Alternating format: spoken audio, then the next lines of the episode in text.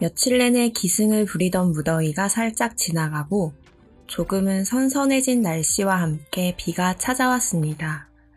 한여름을 맞이하기엔 아직 이른 6월 중순, 앨리스 언어의 정원을 시작해 봅니다.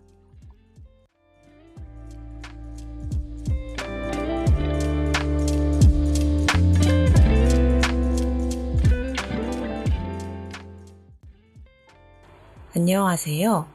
꽃과 식물을 사랑하는 프리랜서 통번역가 엘리입니다. 앨리스 언어의 정원에 오신 것을 환영해요. 오늘은 본격적인 에피소드를 시작하기에 앞서 프롤로그를 통해 앨리스 언어의 정원이 어떤 팟캐스트인지 간단하게 소개하고자 합니다. 언어의 정원은 제가 좋아하는 언어, 그리고 꽃, 식물 등을 한 번에 담을 수 있는 팟캐스트 이름을 생각하다가 떠올랐습니다. 그리고 나서 인터넷에 검색해보니 동명의 애니메이션이 있더라고요. 신카이 마코토 감독이 제작한 작품인데 사실 저는 아직 보지는 못했습니다. 이번 팟캐스트를 기획하면서 알게 된 작품이라 주말에 한번 보려고 해요. 작품 배경이 일본에서 장마가 시작할 무렵인 5월 말경이라고 하는데 2주 정도 늦긴 하지만 제 팟캐스트도 장마철에 시작하게 되었네요. 왠지 기분 좋은 우연인 것 같아요. 이 팟캐스트에서는 통번역가로 일하고 있는 제 소소한 일상 이야기, 그리고 제가 취미로 배우고 있는 꽃과 관련된 이야기, 읽고 있는 책이나 플레이 중인 게임, 언어, 마음, 생각에 대한 이야기 등을 짤막한 에피소드를 통해 다룰 예정입니다. 제가 들려드리는 이야기가 여러분에게 공감을 줄 수 있기를, 그리고 언어의 정원을 통해 제 자신도 성장할 수 있기를 바랍니다. 여러분은 혹시 불두화라는 꽃을 아시나요?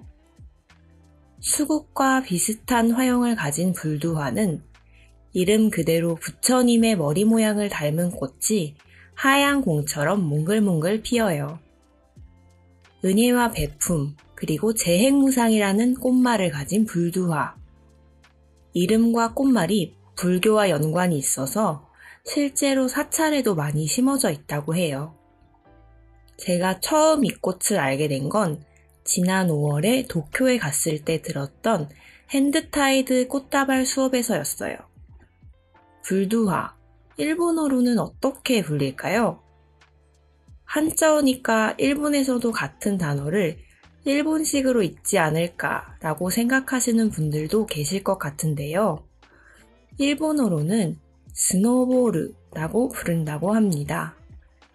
영어로도 snowball tree라고 하니 아마 영문명을 그대로 음독한 것 같아요. 하얀 공처럼 피어나기 때문에 그런 이름이 붙은 게 아닐까 하는 생각이 듭니다.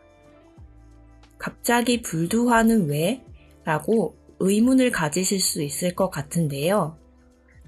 네, 사실 제가 이때 처음으로 팟캐스트를 해보면 어떨까 하는 생각을 했습니다. 일상에서 마주하는 무심코 지나칠 수 있는 소소한 발견들을 이야기로 전달하는 그런 팟캐스트를요. 매주 짤막한 에피소드를 통해 다양한 이야기를 들려드릴 거예요. 그럼 오늘 프롤로그는 여기서 마치도록 하겠습니다. 다음은 언어의 정원의 첫 번째 에피소드로 찾아뵐게요. 그럼 오늘도 좋은 하루 되시기 바라며 마치겠습니다. 감사합니다.